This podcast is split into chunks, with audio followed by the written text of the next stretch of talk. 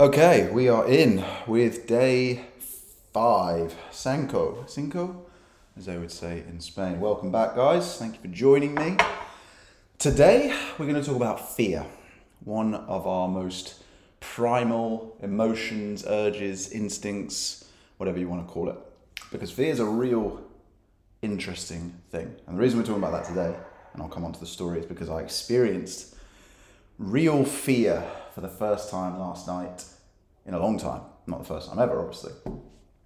Fear is one of those things that, if you're not careful, will control you and hold you back. However, fear also has the power to keep you alive. In fact, I believe that is the main purpose of fear. It's our brain's response to danger to keep us from dying. Because that really is our brain's function, is to keep us alive. It's homeostasis, to keep us the same. It's one of the reasons why thin people find it hard to put weight on and why fat people find it hard to lose weight, because our brains like to keep us in a state of homeostasis, staying the same. And the minute it sees us moving out of that, it will fight back and cause hormonal responses which make you do the things that you normally do. Push your habits back in. Fear is one of those primal emotions that, if weaponized correctly, can control people, can be used to extract money from people, time, energy, really drags you down. But it's also something that you can use in a positive way. So let me tell you the story. For a long time, I would say that I was, and to an extent I still am, I think we all are, driven by fear. But as well as being driven by fear, I think I was more held back by fear. I was one of those people who loved the comfort zone, my comfort zone. Everyone's comfort zone is different. I love to sit in it. And I think that's probably why I'm so passionate about not sitting in it now, is because I was very guilty of it. And the reason I stayed in that comfort zone is that I was always, deep down, a scared little boy, to be honest. Didn't like taking risks. Didn't like doing scary stuff. Didn't like putting myself out there. And it's funny because I always considered myself introverted. I don't think I was. I think I was just scared. I think I was a scared extrovert. And what's funny is my relationship with fear evolved. I think once you start doing some scary stuff, or some stuff you find scary, first of all, you find it less scary because you didn't die. But second of all, your relationship with fear starts to change. And the next phase I experienced with fear was not, I'm scared of doing it. It was, I'm scared at the thought of having to do it. And my biggest example with this is work. So I just came back, had an amazing conversation with a friend, we had some lunch, which is why we're talking about this today. He's also building his own business.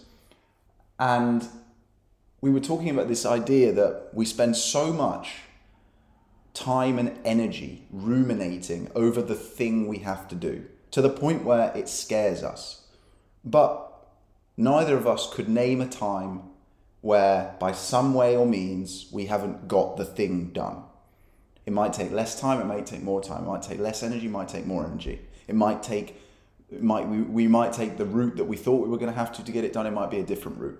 But the point is, we got it done. And if you think about that, and the fact that you've got it done, all of that time and energy spent fearing doing the work to get from point A to point B is a waste of time. It's a waste of energy. As he put it, it's energy that you could have been spending doing the thing. And imagine how much better the thing could be if you'd have spent all your energy doing that. Fear also creates and causes procrastination because you're putting something off. And procrastination is the devil, as we all know, because you're going to do it, but you've spent X, Y, or Z amount of time not doing it, right?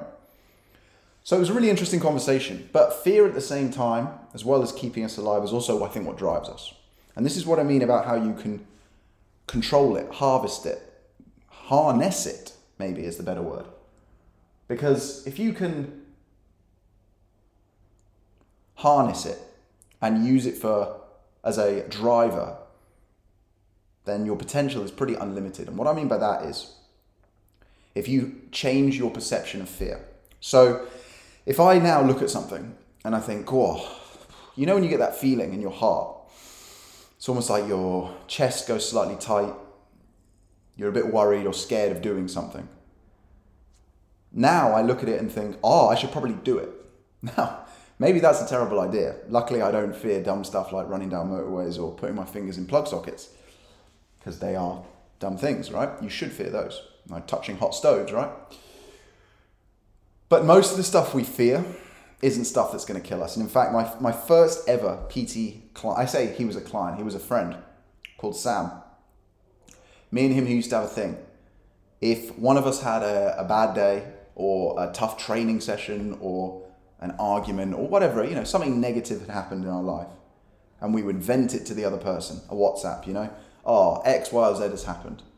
The other person's response, whether it was me to him or him to me, would always be, did you die? ? That's it. Because the point is that all of this stuff we fear doesn't kill us. Most of the stuff we fear is completely inane, day-to-day shit. You have 70,000 thoughts a day, give or take.